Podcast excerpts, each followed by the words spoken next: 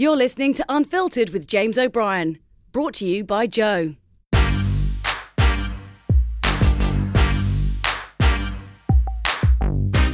So this probably isn't what you're expecting. You're thinking that should be James O'Brien, and it's not. I'm Fi Glover, and I work mostly for Radio Four. I've also done a ten-year stint at Five Live and host the Fortunately podcast with Jane Garvey. And the reason why I'm here this edition is because very sadly it is James's last unfiltered, so he won't be doing the podcast anymore. And this is an opportunity to put him in the hot seat, find out more about him and what he's loved about about doing the whole series. I'm a James O'Brien fangirl, so I have loved listening to him since he first got his own show on LBC. And I also think, and this is no exaggeration, that he has changed the landscape of UK radio forever because what he's done is he's shown that you can be opinionated and partial, but you can make radio that still balances your mind and it's radio that counts and ultimately it's radio that matters. So this is a total pleasure for me at any rate.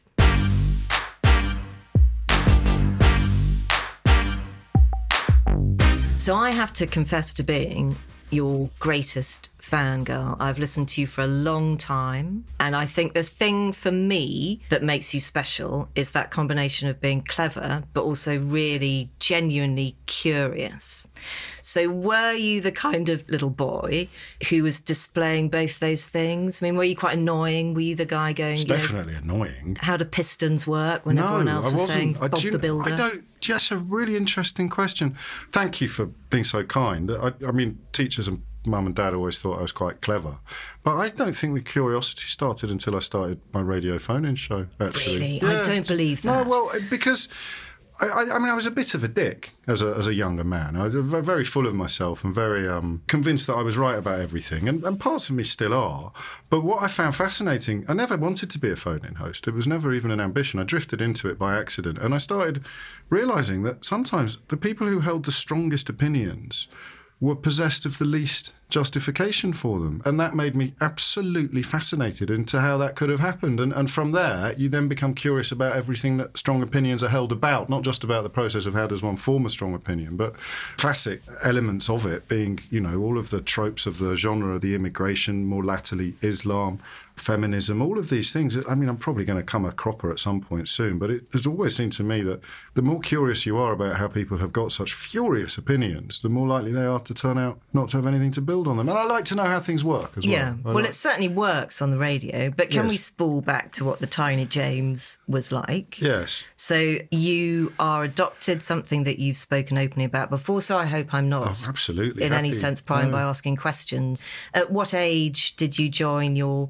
28 days. 28 So I don't days. have a very capacious memory of, of what was. I never knew any different. Mum and dad were always very clear that we were adopted. There was never a moment where I suddenly discovered it, and I think they got it right. It's interesting how experts change the advice on what you should do with regard to contact with birth families, with regard to what you should tell the child. One always hears stories of people who didn't find out they were adopted until their adoptive parents died and they were going through paper. I mean, there was never anything like that. And, and it was only ever a big deal. This is such a credit to my mum, actually in that it made me even more of a show off than I was before because I thought, well, I'm specially selected and you're just a biological accident. So, so. Did you ever actually say that? I, I, I, mean, only if someone was a bit ignorant and their ignorance crossed over into rudeness. At prep school, I remember a couple of lads would, would ask when I was going back to the orphanage, but they were asking out of ignorance. But then there was one lad who wasn't doing it out of ignorance, he was doing it out of rudeness. And now, you see, that does actually sound quite cruel. Yes. That is the type of thing that I think children might get unbelievably anxious and unsettled by. So how come you didn't? I don't know. And and I'm not I'm still not 100% sure that I'm not anxious and unsettled by it. I got a friend who's a therapist and she doesn't quite believe me when I tell her how secure and how comfortable and how confident I am with it because in her experience I know, every... therapists never do James. no, not they'd sort themselves out of a job, wouldn't they? But no, she genuinely believes that everybody adopted carries some sort of sense of rejection or sense of insecurity and I, I genuinely don't think I do. Although our mutual friend Nicky Campbell's a, a, great advocate of being similarly open about adoption, but I think he also struggles to believe that I have no desire to track down my birth family because he, of course, wrote a book about tracking down his. It's been a brilliant experience for him. So tell me about home life then, the lovely, warm hearth I, I, yeah, of, this of is the O'Brien household. I will get a bit soggy here. Feel my dad's free. not alive anymore. Yeah, my dad died a few years ago. But yeah, looking back, I was really lucky. I just had such undiluted and unqualified love from mum and from dad that um, I, I, didn't realise until I became a parent myself how rare that was and how lucky I had been. Uh, I mean, my sister and I fought like cat and dog and often still do. Dad was away a lot as a newspaper journalist, and, and I mean a lot. Uh, the miners' strike, for example, we wouldn't see him for weeks on end.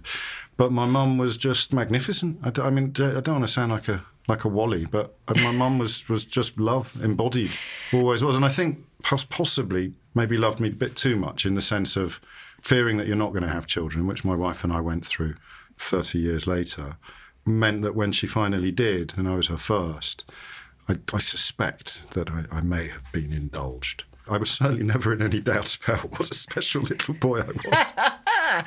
well, maybe we'll come back to that because there is something, isn't there, in being yeah. able to communicate to a huge audience and wanting to do that yes. that is tied in to look, I'm a special. Look at, we call it boy. the look at me gene. Yes, actually, yeah. it's something that's emerged on Unfiltered, and you either have it or you don't. And I'm fascinated by people in our business who don't have any of it at all. So I'm not sure I believe them. Yes, well, that's the thing, isn't it? I think there's a lot of humble bragging going on about that sometimes. Your family sounds actually quite socialist in its makeup, yes. but then the choices they made for you education wise are anything but. So you went to prep school and mm. then you went to Ampleforth, which is called yeah, the Catholic Eton. It is. It's yes. mega posh, isn't yes, it? Yes, it is. Public school. Yeah, so why that? Why that I choice? That I think Dad was on the Telegraph. Remember, he wasn't on the Morning Star, and they were from middle class backgrounds, certainly aspirational. But my maternal grandfather, who I never met, was a proper left winger. He was a trade union activist in a Sheffield Steelworks, but he sent my mum to a private school in Sheffield. So I don't know that they ever saw private education, and I certainly don't either, as being as problematical as many people on the left do. Mum met Nye Bevan in a Sheffield hotel when she was a little girl because her dad wanted her to meet him. So politics, I realised relatively recently, was, was more linked to our dad's religion, actually. It was more that the schools I went to were always Catholic schools, and we were always taught to be grateful for what we had and to be mindful of those less fortunate. So I used to argue furiously in the debating societies that private education should be abolished immediately. But I also used to argue that abortion should be abolished immediately. You, you go on a lot of journeys. but no, I, I, don't know that it was a socialist family. Mum and dad both voted for Margaret Thatcher in 83, I think, the Michael Foot election, would it But they did, well, you said this, that they wanted you to have a golden ticket. Dad did. I only found this out after he died because my dad was a brilliant journalist and didn't didn't really get the recognition he deserved. And he got made redundant in my last year at Ampleforth, which, again, only relatively recently have I, have I realised what a, what a body blow that was because they'd spent so much money on my education that they could only barely afford. And then that final year, two things happened. I got bloody expelled because I was an idiot. And dad got made redundant by the Telegraph and put a very brave face on it and carried on working, but he would never quite be punching at that level again, which meant financially, I realise now, mum and dad never quite got back to that level. And that I realise is why he sent me to the school that he sent me to, because as, as, he rose up through the ranks of regional newspapers and weeklies and evenings, and he moved from Doncaster to Sheffield, started on the Shipley Times just outside Leeds, uh, Hull Daily Mail, ended up on Fleet Street. He spent, I realise now, a lot of his career being overtaken by idiots in waistcoats with the right education and that right, easy, because of that network, because confidence. Of the Not even the network or... necessarily. The network plays a part, certainly. It's, there's a world where people ask you when you meet them socially where you went to school, and that was a world my dad had never been part of. No one ever answers that question. I went to Pudsey Secondary Modern or Edgware High School. Do, do, yes. do you see? And, yeah. and, it's a world in which I was brought up without realising it. And, and, and I, I refuse to apologise for this or even to see anything remotely wrong in it. They, they used their money to give me and my sister the absolute best start in life that they could. And a large motivation for my dad was so that his son didn't get made redundant at 50 and didn't get overtaken by plummy voiced, less talented journalists and didn't ever quite feel that he was properly appreciated. Mm. I think. I mean, if you, you won't necessarily enjoy that. Do you think that that is some of your motivation for wanting to prick authority that actually you have carried with you some sense of the yeah. injustice and therefore the I didn't need appreciate. I, I, I had a sense of a bit of a bash. Yeah, I, I've got that, and it might be linked to dad, but I had it before I realised what I've just explained to you. That's quite a recent realization. The golden ticket thing is something Mum only said, and another thing he said it's his right because he obviously felt it hadn't been his right. So I was aware of unearned privilege. But I, I think I think that was much earlier. I think that was just monks who somehow had this weird combination of religious and secular authority. So not only could they tell you off like a normal teacher or, or, do the because I say so line of rhetoric, but also the way we were raised, you felt that they had some sort of divine authority as well. So that, that was a bit of a mess. And I derived enormous pleasure from trying to undermine mm. that authority. And some of that was put to incredibly bad use. I mean, do you have bad memories? Never got abused at, at Ampleforth. There was casual mental cruelty from some of the monks, but again, I was not vulnerable to that. Some of my classmates were, and no, I, have been staggered to learn about the scale of the sexual abuse. And, and one of my, at the time, one of my favourite teachers ended up being convicted of it. He, he, never behaved inappropriately towards me, but you look back, obviously, and think, well, hang on, was that quite as I remember it? And yeah, which must be very strange. And also to realise that it was prevalent in a place that you were spending so much time in. You must yeah. have been a boarder there. You yeah, must yeah, have been yeah. there. Yeah, we were there all the time. That's why I think that's partly what made us so vulnerable.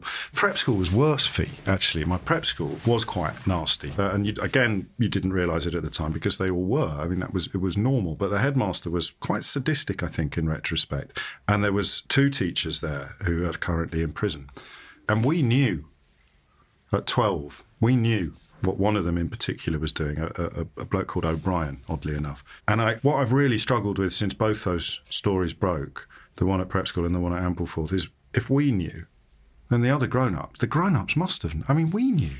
And so all the grown ups I have nothing but fond memories of those memories get polluted by the thought that you, if, if we knew, you must hmm. have known. And, and it's hard to explain, isn't it? Because it was normalised. There were everyone, even non-boarding schools, teachers had nicknames like Pervy or Gropey or the PE teacher who was too interested in the showering, and, and we all laughed it off as kids. But actually, it was astonishingly prevalent yeah. and widespread. But it's the adults who never did anything wrong but must have known that I'm still struggling to process. Sure. So presumably, you've not made the same choices for your own children. They won't. They won't board. They won't, they won't board. board. But I'm happy for them to go privately. It's just a question of whether we can afford it or not. On your massive media salary, on my massive James media salary. But again, it, I can't see anything controversial about looking at the world and looking at your money and choosing to spend it on giving your children the best available education. I, I, mean, politically, I'd like that education to be available to everybody, but I don't think anything's served by denying it to. If my dad had denied it to me, it wouldn't have meant that the kid down the road who could never have afforded to go to Ampleforth would have had a better education as a result. So I don't quite. It's an interesting it. one, isn't it? Because it is one of those things that gets thrown at people in the public eye mm. if they put themselves in the position that you're in of advocating and overseeing arguments that are often about privilege, yes. about the haves and the have-nots.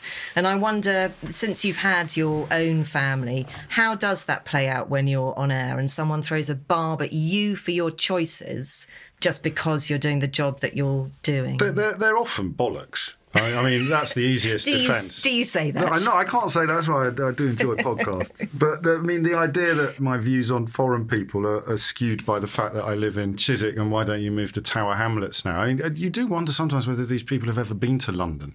Uh, you can't walk up Chiswick High Road without hearing 10 or 12 different accents. And it's a mark of your personality whether you react like a normal human being or you react like Nigel Farage and come out in the rash about the fact that people are speaking foreign, even though your German wife is at home with your half German children. So I can deal with that. How dare you live in Chiswick? I mean, that that's fine. I've never advocated against private education, so that's never really come up. But it, it is the kind of thing that the Mail or the Sun would go, oh, yeah, this lefty. But I'm not a particularly left wing individual. I'm happy to see profits being made by companies. I just think the gap between the people who are making loads and loads and loads and the people who are making next to nothing in the course of the last 20 years has become intolerable. Mm. And, and I think we should all work to close it a bit. Do you like the term liberal poster boy? Uh, I, I can think of worse terms. But it identifies you, doesn't it, immediately as having some kind of a political spin on you. It's more about the people I've argued with, and got everything's changed for me since the clips of the radio show started going viral. And and you're very kind to have said that you've enjoyed the show for years, but before that started happening, Yeah, it was just me, James. It was just you, Fi. There was no one else. You and my mum, and she could only get me after we went national because LBC didn't reach Kidderminster. Really was just me. so I, I- think there were two hundred thousand weekly listeners when I started, and there's over a million now. So obviously the transformation's been immense, but it, it was really frustrating actually about five or six years ago because I thought I was doing really good work, and I didn't quite understand why it wasn't cutting through. And, and I, I reached a place where I was relaxed about that, and I love my job. And if I'd never achieved the next level of, of recognition or renown, I would have been cool with it. I wasn't for a while, but I'd reached a place where I would have been. And of course, as soon as you're comfortable with the level that you're on, and you've stopped fretting about getting on to the next level, then of course it happens. That's mm. that's sod's law. But but the clips went viral, and some of them were monologues, but most of them were me arguing with people. And my position. I think possibly has been defined as much by the opposite of the people I was arguing with as it has by anything that I've personally professed. So, so yeah, I believe in redistribution of wealth up to a point. I think the NHS is in danger of being lost if we don't appreciate how important it is. I'm incredibly sentimental stroke supportive about public sector workers, especially in the emergency services. But I don't know what they mean when they say lefty and liberal anymore. It was in the mail yesterday. Peter McKay, who's obsessed with the fact that I used to work in a shop and thinks that I'm embarrassed about the fact that I used to work in a shop. It's LBC's pet lefty, and I, well, what does that actually mean? It just it just means that I think we should all be nice to each other, and that's that's not that shouldn't be controversial. Shouldn't be left wing. even in the Well, not, Mail. not the preserve of the No, left no, wing. exactly that. Uh, let's talk about the shop. So Yes. you leave Ampleforth. Just for the record, what were you expelled for? Cannabis. Okay. Did that ever go to the police? Yes. It did. Oh, the, sh- okay. the full shebang. My two best friends ended up in court. There were four of us that were expelled. We were four best mates. Me and Adam didn't end up in court because Paddy and Arthur were the ones that, that were accused of supplying rather than merely using. And, and by supply, they just meant that they'd go into York at the weekend, buy a bunch of hash off a bloke in a pub, and then bring it back to school and divvy it up, and everyone would chip in. But of course, once Humberside Drug Squad turned up, that becomes dealing. So they ended up in court where they got a character reference from Cardinal Basil Hume, who'd never met them, but because he was linked to the school, it it must be fine. Okay. Outstanding voice. And the judge asked Paddy, how, what sort of quantities are we talking about? And this was not Miami Vice. Pa- Paddy said, well, sometimes it's about the size of a Mars bar, but most of the time about the size of a fun size Mars bar. the international the internationally recognised measure of, of, drugs. of hashish. Okay, we shouldn't laugh about it. Condition, well, we can laugh now. Conditional discharges they got. Yeah. So uh, it all ended okay. Uh, what does Paddy do now? I think Paddy went to work on the family farm. One of the other lads, I think, fell off the radar a bit, and I'm still friends with, with Adam. Uh, It was a big, big, big, at the time, horror, because I really felt I'd let down my mum and dad, and, and I spent the next year or two trying to just be a good son, get my Mm. A levels. Was your dad very disappointed? Absolutely furious and heartbroken. Given what I've just said to you about how much it meant for me to go there, I think Mum was more socially embarrassed. She didn't like the idea of having to tell people in Waitrose what had happened. It happened. could be very difficult. But I, I- and at the time, it seemed like the end of the world. But now it's, it genuinely is. It's something I can gloss over and laugh about and describe it as character forming. Hmm. But it was. It was a big, huge. It was on the news and everything. It was in. Yeah. the papers. I mean, it was. It was pretty hardcore actually at the time. so you went to the LSE, Yes. and then we find you After a year in Manchester. Okay. I did Manchester Youth Theatre when I was 16 in 1988, and that changed my life, which sounds a bit severe, but think about the environment I was in. It was a, a- quite, quite a chippy young lad in an incredibly privileged environment, very conscious of how lucky I was to be having this education and, and living this life. And I always loved acting, and I did Manchester Youth Theatre, which was a proper old fashioned community youth theatre linked to the National Youth Theatre, really hard to get into. I went for an audition at the National Youth Theatre. I got in, which was, you know, announced at assembly type achievement. And the bloke who auditioned me ran the Manchester Youth Theatre, 16 years old, stayed with my godmother in Stockport. And for the first time since I was three, because I went to my first school was private as well, the convent in Kidderminster, I just knocked about with people who were from completely different backgrounds from my own. And it was revelatory. I genuinely revelatory, and I'm still friends with people from, probably still in touch with more people from Manchester Youth Theatre than I am with people from school, if you don't include Facebook and Let's in not. terms yeah. of people I see and, and hang out with. But revelatory because you had a sense that you had found your own people. Yeah. Okay, that's interesting. Yeah, I found my tribe, actors. Oh, not just actors, but you know, one, one of them now runs a theatre company for children with Down syndrome and other learning disabilities.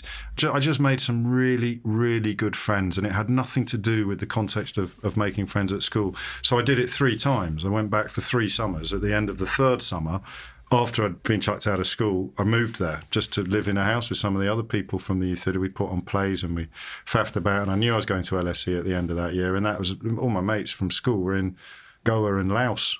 Mm. I was in Chorlton cum Hardy, and I wouldn't, I wouldn't have changed it for the world. Really so, was wouldn't. there something of the turning your back on? I don't know what it would have been. I mean, just privilege, or because I don't think it was turning my back on it. I think it was, it was just having really good fun with people who who who were like-minded. Very, yes, yeah. very similar to me. So my best friends from school would have been the ones that were involved in the acting side of things, and my favourite teacher was the woman that ran the drama department. But at school, it was a rugby school.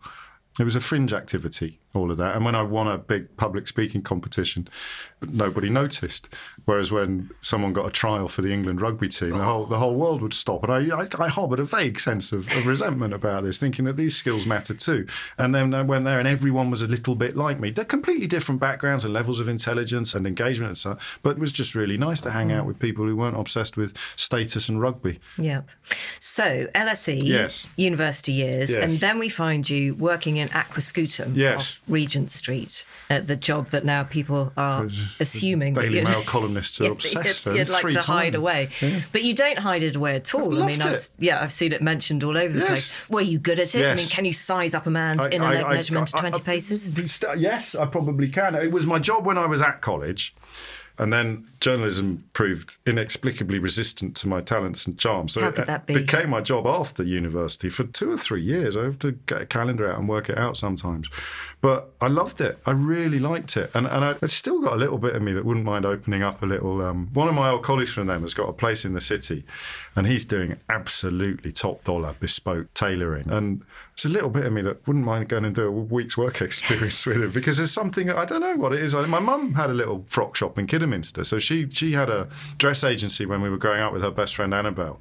And, and they would put on fashion shows and sell the dresses at the end of it. And so I don't know, the rag trade, I don't quite know how it happened, but I, I loved it. And I, and I loved the class element of it as well because it was really posh Aquascutum. You'd get MPs coming in and, and lords and, and various other celebrities. And that's what then made the leap into journalism a possibility because John Major Yeah. ordered a white suit for This a do in Strasbourg. The, the, well, Dad had been made redundant about five years previously, so again, utterly unapologetically hoped he might be able to pull some strings for me or call in some favours. But most of his generation, this is mid 90s by now, when Fleet Street was undergoing seismic changes, and most of his generation had either moved along, moved on, or passed away. And, and there weren't, went to see Charles Moore, who was editor of the Sunday Telegraph, had been seconded to my dad when he joined the Telegraph as a cub reporter. So he followed my dad around for a while and used to ring dad up a lot subsequently for advice and to say, how shall I do this? And then Charles Moore came to talk to the Catholic Society at Ampleforth, which I hadn't attended before or, or since. But I thought I'll go along and I'll tap him up for some work experience. And he said, you, you know, you can have a fortnight in your summer holidays. And I thought, that's it, I'm in. And so I turned up for my fortnight's work experience. Poised to ask where my parking space was.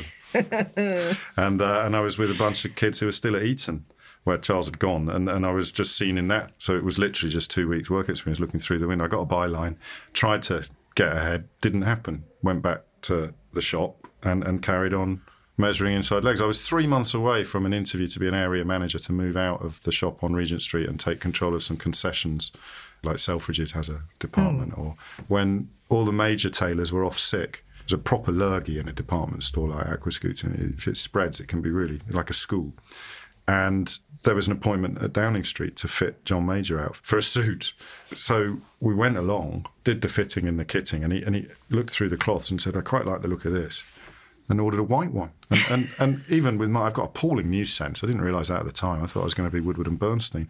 But I didn't know a story when it landed on my head sometimes. But because the spitting image was portraying him at the time as grey with his underpants outside his trousers, I knew that had some legs. So I rang the William Hickey column at the Express. I had a friend from school who worked there.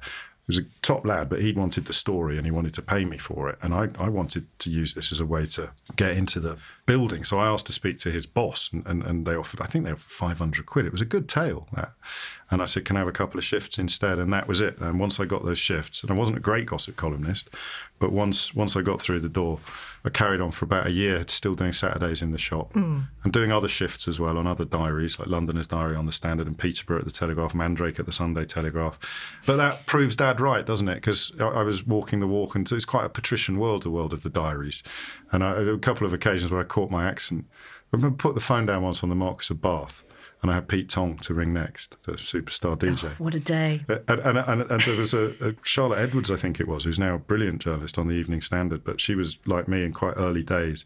She commented that I'd, I'd gone from Alex all Arnold, splendid, thank you guys, of course, we'll put a few words in tomorrow's paper. Sure. Pip, pip, okay, yeah, yeah. Put the phone down. Pete, so Brian on the Express, mate, what are we going to do about the football on Saturday? And so I was a bit.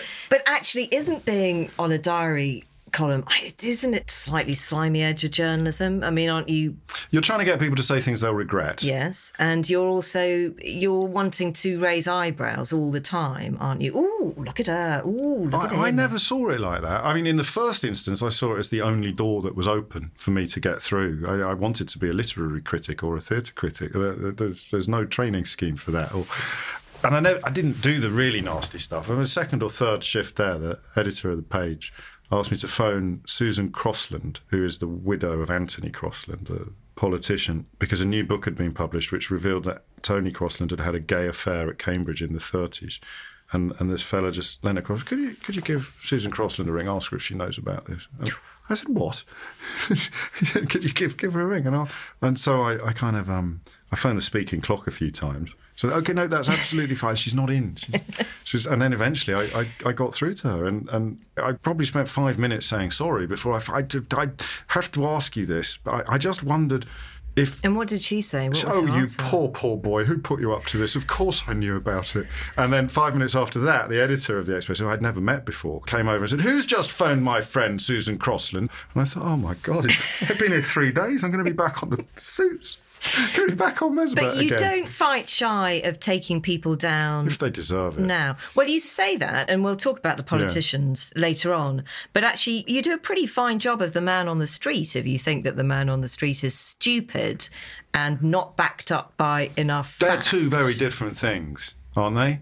Well, you tell me. Well, no. I, I think if people are, are, are genuinely slow of thinking, then there's a requirement to be gentle and generous, which I've only come to latterly. I, I could, I mean, it's fun. It's a spectator sport to duff up a bozo. And I've done that, certainly. But but since Brexit, when it all started getting a bit nuts for me, it's the confidence I go after. The assistant producers, you, you know how it works. There's no point putting someone on who's not really, really confident because it's really bad radio. So the only people I really go for are the ones who, who think they know better than me.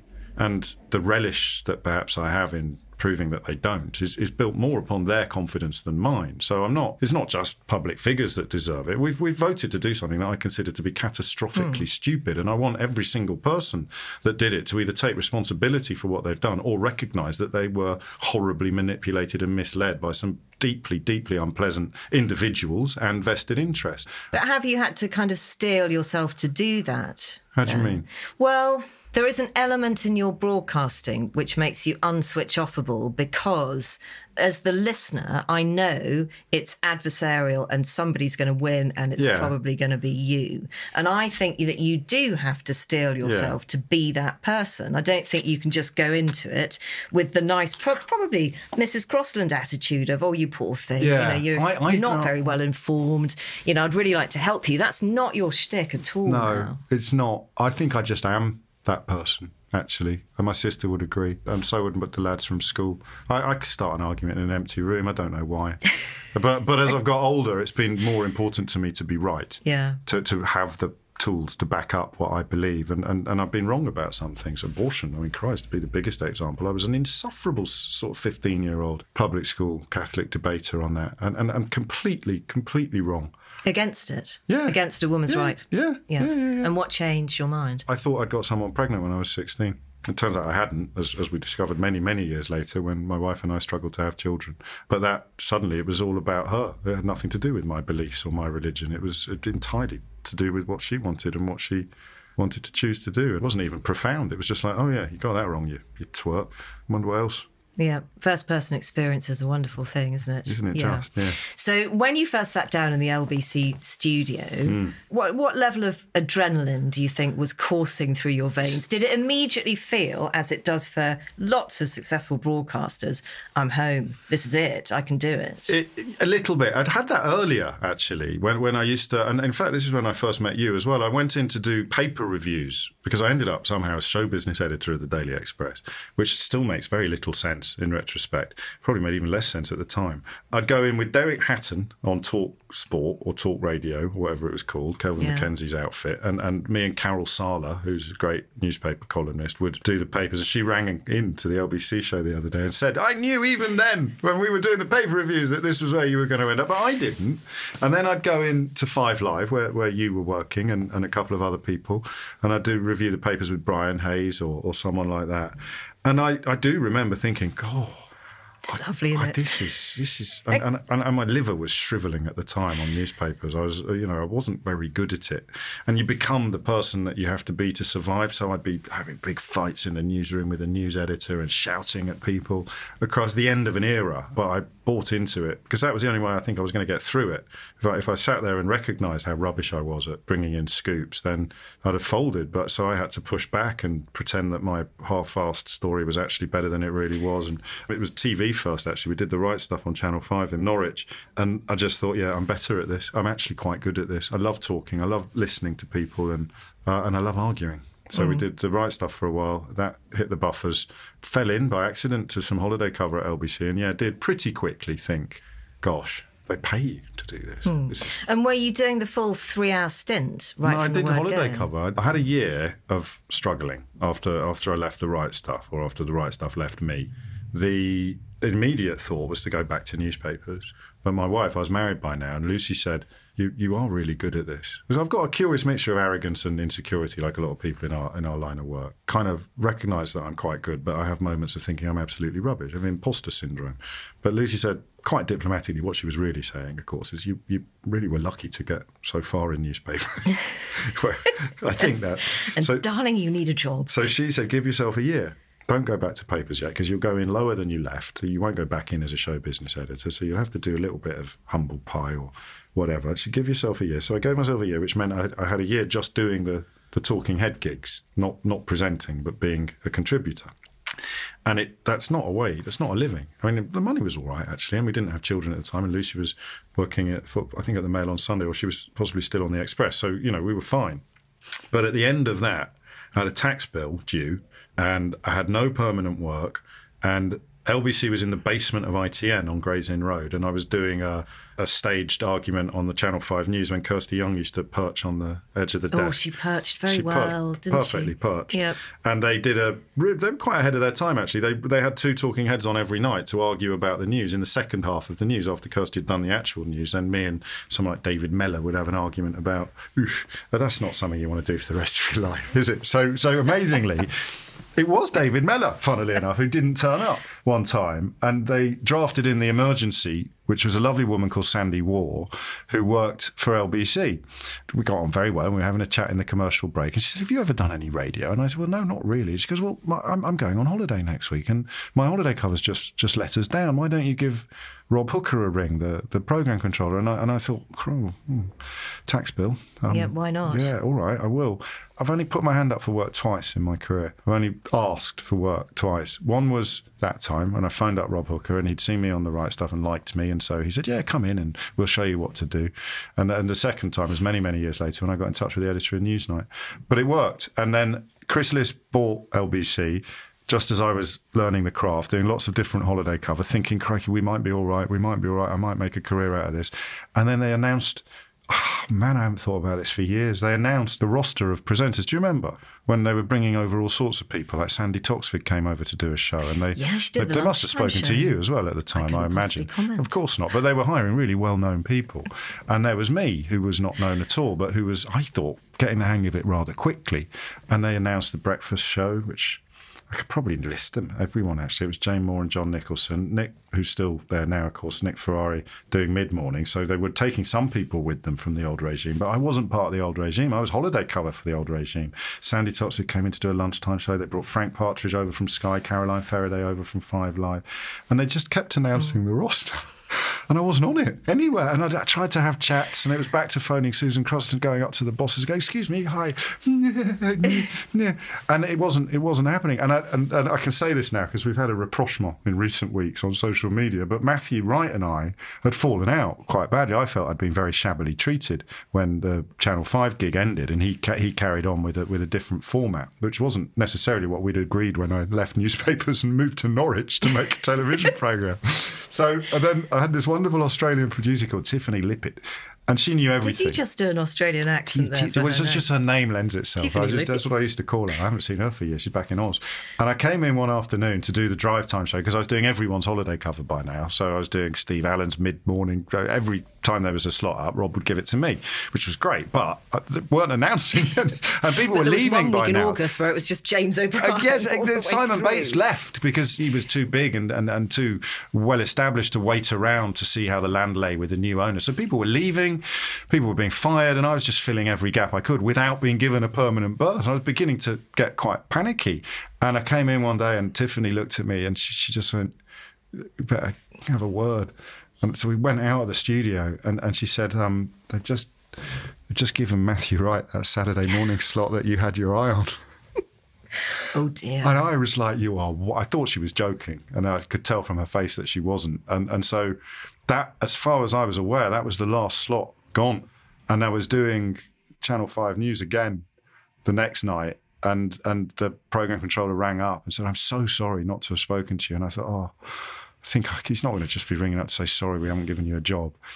So they offered me ten o'clock Sunday nights in the new in the new lineup. And do you know what I did? I haggled over money. I've never done that in my life, but I was just sort of so. So they said, we'll give you X hundred pounds. And I said, well, I, I, I, think I deserve X hundred and fifty.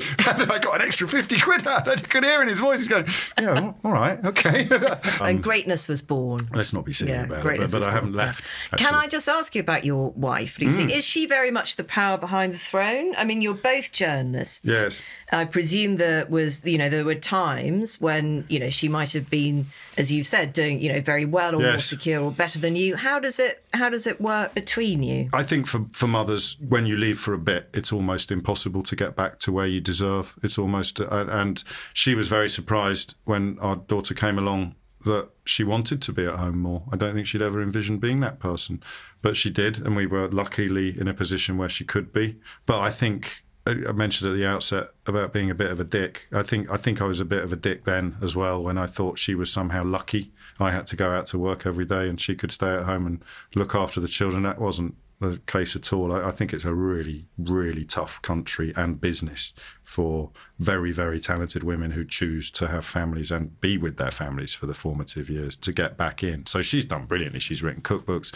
She does extremely high level media training of, of kind of household name chief execs that I get told off if I mention because they don't want anyone to know they're getting media training. okay. and, and, and, and, she does various other things. But her and my dad got on like a house on fire because they were both hardcore news news journalists and she could have done anything she wanted to do, but she didn't because she, she wanted to be with the kids and that doesn't make her lucky. Mm. Do you call? Are you one of those modern men who calls themselves a feminist? Are you a feminist? I, I am, yeah, uh, and and I, I would have sneered or, or, or, pulled a slightly self-conscious face a few years ago, but I've been thinking about this more than almost any other subject recently, and Me Too has really focused the mind on it, and I, I also like as you established at the very outset, I, I, am really curious. So I like to find new ways of looking at the world and realizing that my old way of looking at the world was wrong. So this word patriarchy or the word objectification, which I would previously have been probably because of the tabloid newspaper background, maybe, or the all boys school.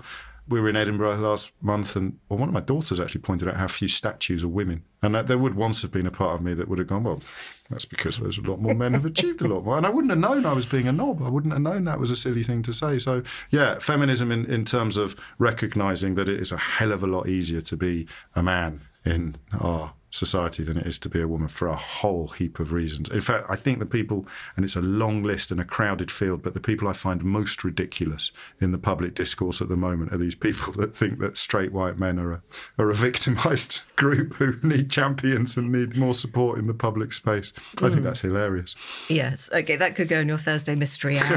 There's a lot of them and they're growing. I mean, these men's right movements, and there's nothing funny about that terrorist who, who described himself as an incel, an involuntary Yes. Celibate, and they're, they're, sort of champions, close to the alt right, isn't it? The men's rights and the alt right seem to. I, I just find them.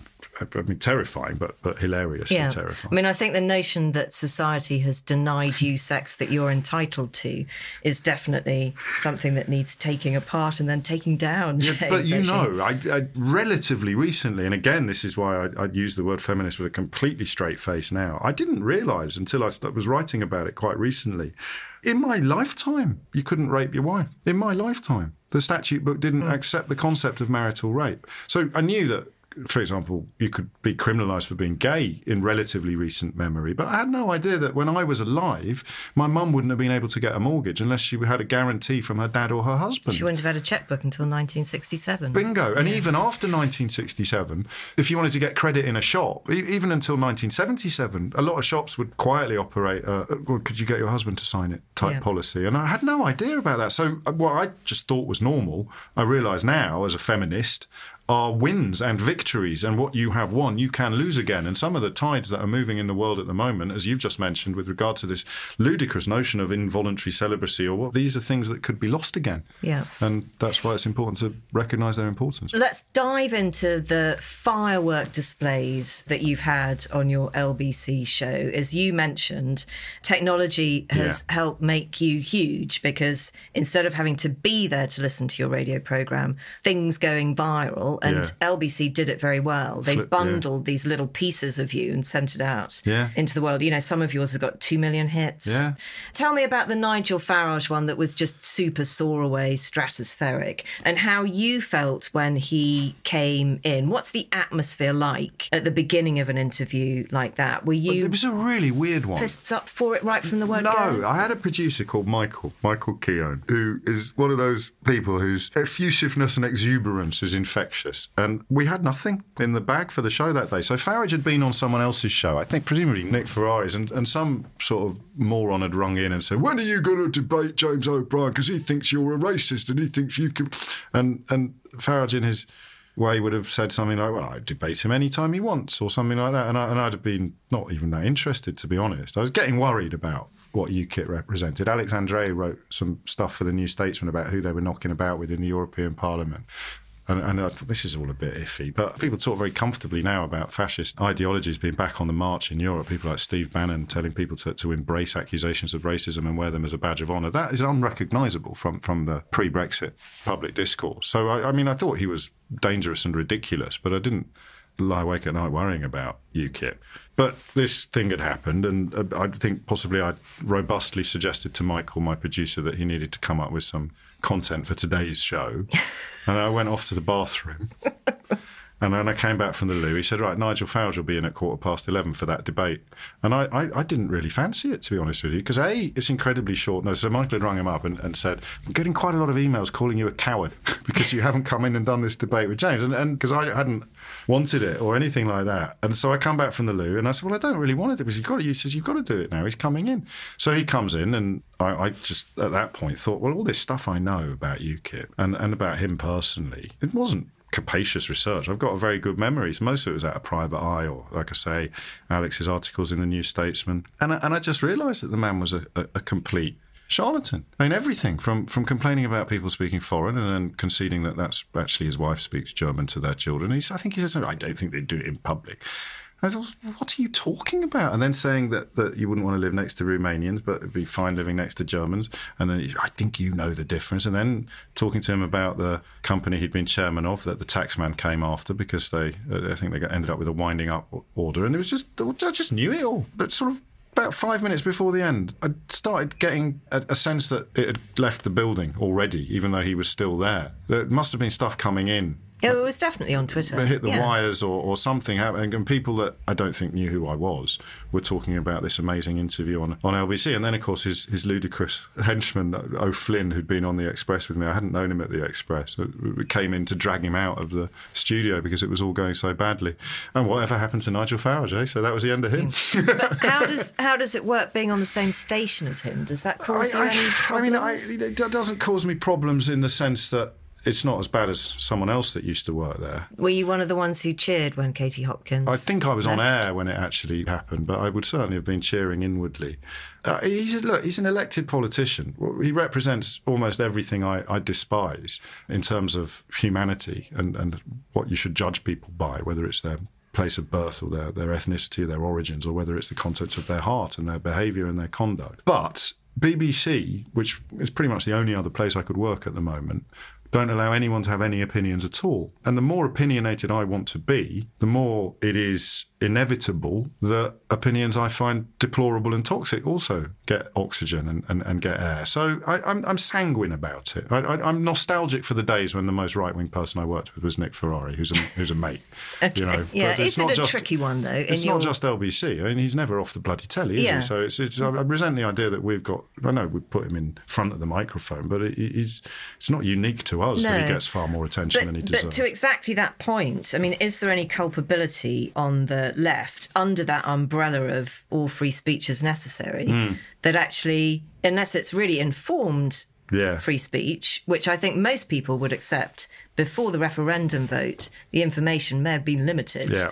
You know, is that enough of an argument to say that you just allow these voices? It doesn't really matter what they're saying. You have to allow them to be heard. Not for me, no. Actually, I think we've made a terrible mistake, and, and the election of Donald Trump is almost the apotheosis of the process because it's not freedom of speech, is it? It's, it's freedom of speech without consequences. So what these loonies want is to be able to say things that aren't true without being challenged. It's not, and also, you know, you're free to go to Speaker's Corner and shoot your mouth off, but you don't automatically deserve a season ticket for Question Time or, or your own radio or the show. validation of uh, Precisely a that. salary Yeah. and a position. Yeah, I don't do it. I never had Anjem Choudary on the programme. Tommy Robinson rang in, or Stephen Yaxley Lennon, to give him his correct name, rang in a, once or twice, but under false names. We didn't know it was him. I, I don't think there is an argument for saying that these people need to be heard, because if what they're selling is dangerous and dishonest, there is no gain in calling them dangerous and dishonest. The people that want to hear the lies, the comforting lies, will not be persuaded not to. So they, they will always, I think, come out of that studio. I remember sitting in the Alan Titchmarsh, who I Good love. lord, we've made a leap there. We haven't, oddly, cause, because that's where it ended up. Last time I saw Anjem Choudary, who considers someone like me to be a much, much bigger problem than some of the people who set themselves up as being passionately anti Islamist. It's, it's people like me who call him out for what he is, point at him and laugh. That's the stuff he hates.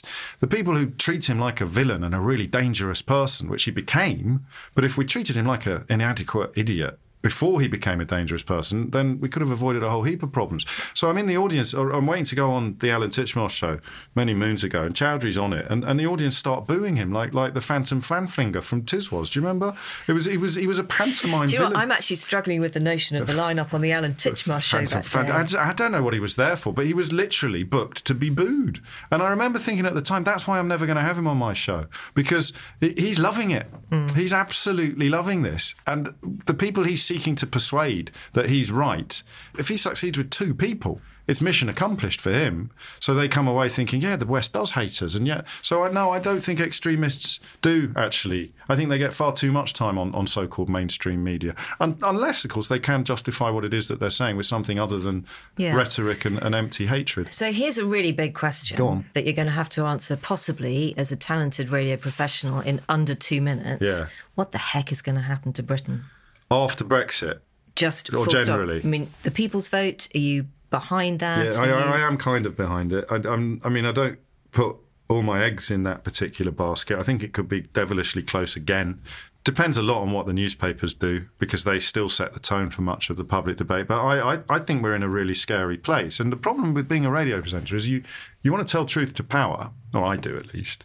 But equally, I don't want all my listeners to switch off because it's so bleak and pessimistic. So the problem I've got at the moment, very recently realised this, is covering the stuff that I think is important without turning into a kind of a diatribe yeah, doom. Or, or, or, yeah, or a, the Helena Hancart school of journalism, or, or, something like that. But I think Brexit is potentially disastrous. Uh, I can't see any positives to any of the alternatives to remaining. Uh, what Theresa May's embarked upon now is, is damage limitation to make it as less bad as it can possibly be without ever admitting in public that she thinks it's a disaster. The one admirable thing about her is that she has uh, found it impossible, conscience wise, to say that she would vote to leave, uh, unlike some of her less principled colleagues who, who, who now pretend that this is what they wanted all along. So that's going to be a disaster. You look at property prices, there's a massive reckoning coming. So you believe Mark Carney's recent No, not not in regard to Brexit. This is this is this is prong two of the looming fork. Okay, so outside just just generally, even without happen. Brexit making yeah. everything worse, the the people I speak to now who who don't even dream of owning homes would have already been in them when they were my age. Lucy and I bought our place. We got a 110% mortgage for a flat in Ladbroke Grove. Uh, She was a graduate trainee, and and I was uh, doing all right, but no no nowhere near where you'd need to be now to get a flat in Ladbroke Grove. And of course, to get it now, you'd need a 30% deposit saved up as well, let alone the ability to get a mortgage. So the, the, that terrifies me, that because that's capitalism. If you haven't got a stake in the society, what keeps me comfortable at night now at 46 and a half is the knowledge that if the wheels came off tomorrow, we could sell the house, downsize, could probably afford to live without a mortgage somewhere smaller than where we are now. We'd be okay and when we retire. And so I can see it in front of me. But what if you haven't got a mortgage? What if you haven't got a property and you're working really hard and you're winning and you're playing by the rules and you're succeeding, but you're never going? I mean, what happens when you're not working anymore? How do you keep a roof? So there's a massive problem coming, and people won't talk about it because you can't blame Muslims, immigrants, and single mothers for it. So there's no narrative in the national news yet for this problem down the line. And and the third thing is the is the work because the, the to not just the zero hours contracts and the gig economy and all that sort of thing, but the professional insecurity, the transfer of risk from the investors who don't take the risk anymore. The risk is being taken by the workforce who are getting paid per job rather than a fixed wage. You imagine getting up on a Monday morning and not knowing how much money you're going to have earned by Friday with the possibility that you're not going to have earned enough to pay your rent. That's becoming a common experience for, and it's moving up the socio-economic ladder from your traditional shelf stackers or warehouse workers. It's getting higher and higher and higher until you've got people who are essentially professionals in creative industries who are frightened to complain about their terms and conditions because they can't really really afford to keep the rent going for more than five or six weeks in the event that they hmm. stop earning. So I might be catastrophizing, but but those three things make me bloody glad I'm 46, and they make me fear for my children. Hmm. As a you know clever and engaged man, is there not a bit of you that thinks you know these are the problems of my time? Hmm. Uh, I shouldn't just be sitting in a radio studio talking about them. I might actually have the means to be some force for good and and kind of practical change. Is that ever tempting? Yes. Yeah, I would have said no a, a year ago. I had a weird experience at the Hay Literary Festival where several people in the audience asked variations on that question and the reaction just in that one room because a radio studio can be quite a lonely place of course What would you do? I mean, do you think you do have something else in you apart from I, I don't know the chatting? I don't know. I mean, 50 is the next big milestone. I'd, I need to find out whether I've got a novel in me. But yeah, I, I always thought I'd be a politician. My wife's not keen. Will And- she have the final say? I wouldn't do something she was passionately opposed to. No, um, uh, but but it, I don't like the phrase "final say." It sounds a little bit emasculating. Well, you're the feminist. Uh, yeah, exactly. so I, I, I mean, I, I tell you what. 2018, 2017, 2018 have been for me. It's been the, there aren't any grown-ups. What, in the world? Well, no, in the world, Uh, or certainly in this country. I just always presume the story about the railways today. Now that, that that has a phrase in the middle of it, in the middle of the report from the watchdog on why the railways fell to pieces earlier this year. Nobody took charge, and that for me applies right across the country at the moment. Part part of it, Theresa May's doing a whatever it is she's doing with Brexit, but no, nobody's in charge, and there's no sense that the cavalry are just over the hill. So if things are as bad as I worry sometimes, not all the time, if things are as bad as I worry that they are, then I guess conscience-wise there comes a point where you can't stay on the sidelines throwing rotten tomatoes. I don't know. Otherwise, you turn into Richard Littlejohn. And I wouldn't Well, wish that on anyone. thought. There is you a thought, You- you- I don't know. Maybe you have to roll your sleeves up and try and make things better at some point. Out of all of the people that you have talked to on Unfiltered, Hmm. and and you know the reason why I'm here is because very sadly this is your last Kept that- Unfiltered. Yes, it is my last Yeah. unfiltered. Very sadly. Uh, you've you, so you've met some extraordinarily, you know, bright minds and important people. Uh, who is the person whose company you've enjoyed the most and Oh, come genuinely left feeling that it's great to be alive in the same world as? Oh lordy, I can't answer. No, you that. gotta do a I can't pick You one. gotta- you I can't, I'm not having one because there isn't one. I mean, they've been completely different two. I'll experiences. let you have two, but no more. I think Akala made me feel intellectually intimidated for the first time in a long while. And that's a great feeling. And that's that's encouraging. People like Ben, Drew, Plan B, seeing a young man who's been through a lot and, and, and comfortable talking about it, that was very uplifting. No, I, I can mention I haven't had one bad experience. But isn't that interesting that the two people who've risen to the surface fastest are younger than you? So, to your point Yes. that approaching 50 can be difficult and you wonder about what you've put in and what's coming next, you know, perhaps we are the generation that has to sit back and go, we don't understand the world that we're living in anymore.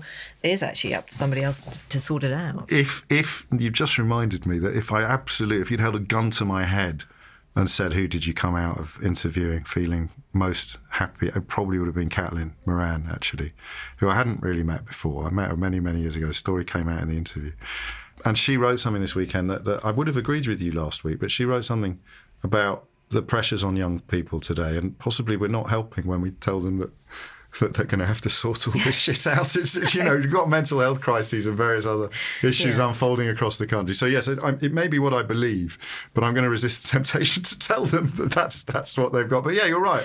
They are they are both younger than me, and, and I mean, but then you know, I Lily Allen was a magnificent interview. Eric Cantona was. It's it's one of the things I've done in my life that I'm proudest of. This Yeah. podcast. I No, they really have am. been wonderful It's to been listen a, to, an yeah. absolute joy, and, and it's it's only because of various career pressures that we can't carry on doing it. It's it's it's a body of work that I think will stand the test of time. I really do.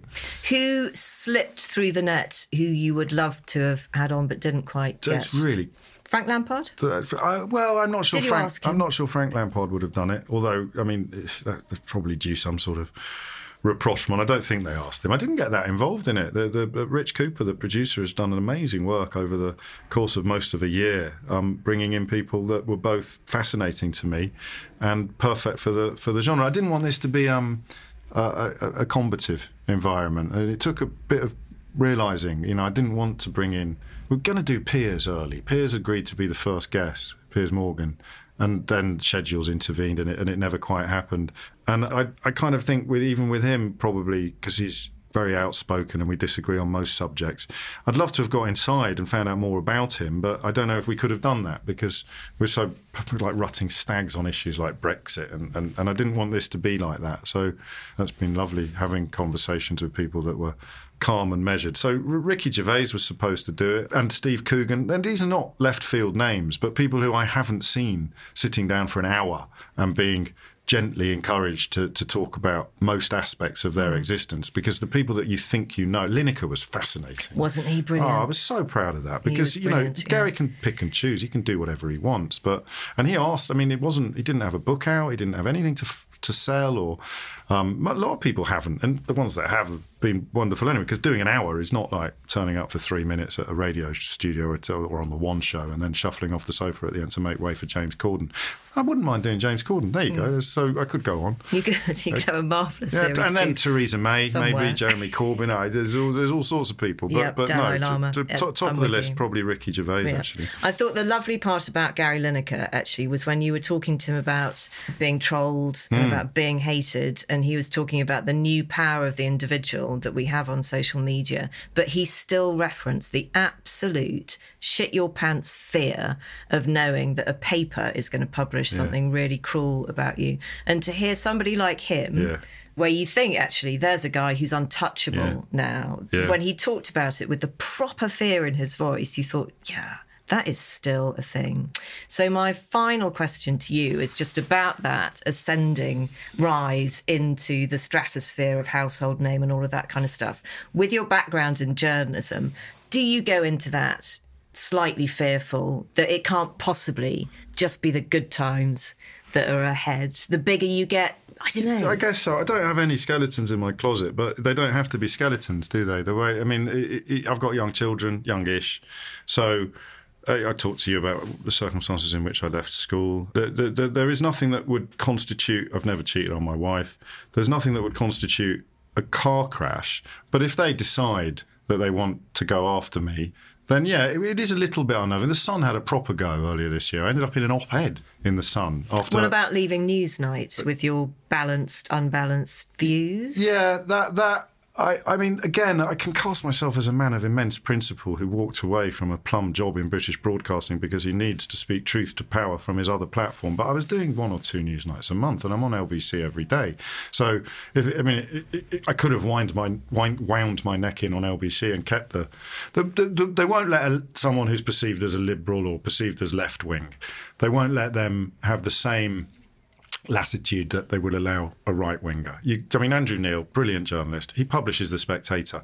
If you're allowed to present BBC political programmes while publishing The Spectator, then you need to show me the left wing organ that's yes. also and I don't think that happens. And the orchestrated complaining that went on over Newsnight was quite incredible. But again I think that was unique to Brexit. I think because my anti-Brexit stuff was doing so well on LBC the, the, the pro-Brexit people bombarded never got a single complaint on Newsnight about anything I'd done on Newsnight mm. but poor old Ian the, the editor was was fending off complaints orchestrated complaints. And you've seen the WhatsApp groups you know how it works um, about stuff I was doing on Twitter. Again complaints about stuff I was doing on Twitter complaints about monologues on LBC and and it just became it became a little bit embarrassing, and it wasn't a big enough part of my daily or, or monthly grind to, to, to stay. I mean, yeah. it became quite. So the look at me gene is strong enough and wonderful enough to to see you through, though. Yes, I think so. I mean, listen to me more than look at me. And, and I've, I've, I've, you haven't even mentioned. I've written a bloody book, Fi Glover, and you haven't mentioned it once.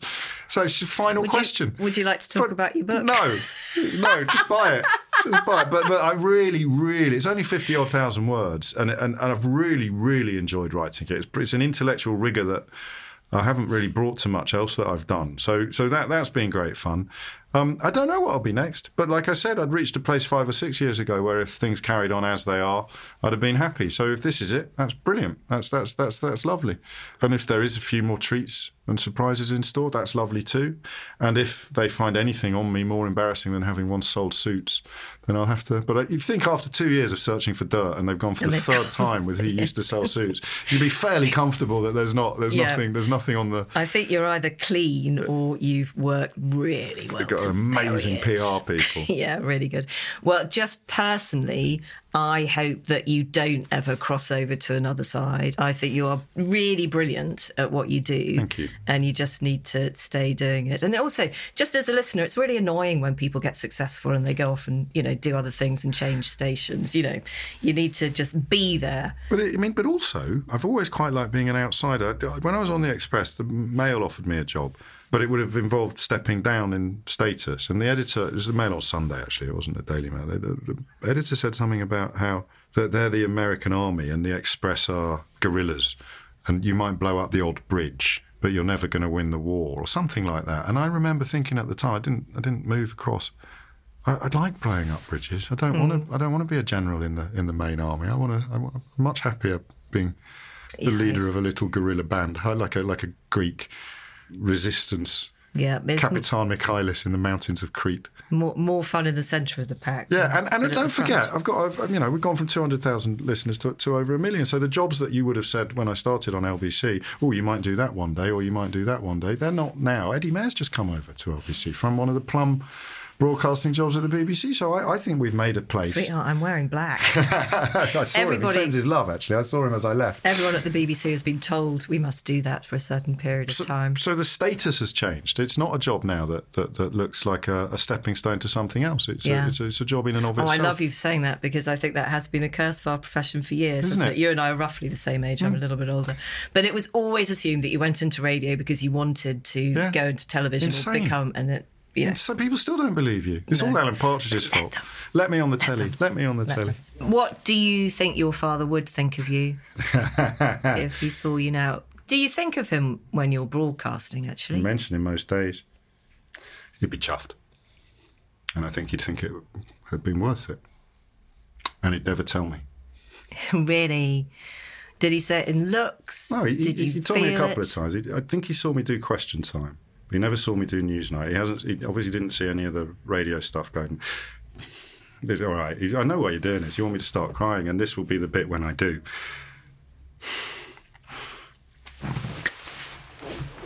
Whenever things were going badly, like that period when I was making a living as a talking head, and then a bit before that when I was stuck in suit selling and I wanted to be a journalist, and I, I'd console myself with the thought that I was going to write a book. So I'd, that that would be my way of thinking. Well, I'm not going to spend my life measuring inside legs. And I'd say to Dad, and it's a Peter Cook joke. It's not his joke. I'd say to Dad, Dad, I'm writing a book. My dad would always go, Neither am I, son. Neither am I. So I think if I end up in the window of Waterstones in November with my, with my then that, that then I'll really bloody miss him. Mm. That that should be book number would be three by the By now it should, yes. No, no, but but neither am I. That should be the title. well, that, that could be a good wonderful. one for the, for a memoir. Neither am I, son. Neither am. Well, I bloody have. Well, it's been lovely to be here. Thank you very much indeed you, for allowing me my fangirl hour.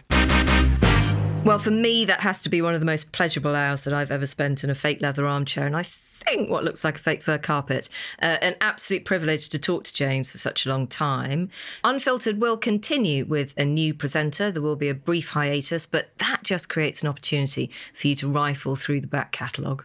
You're listening to Unfiltered with James O'Brien, brought to you by Joe.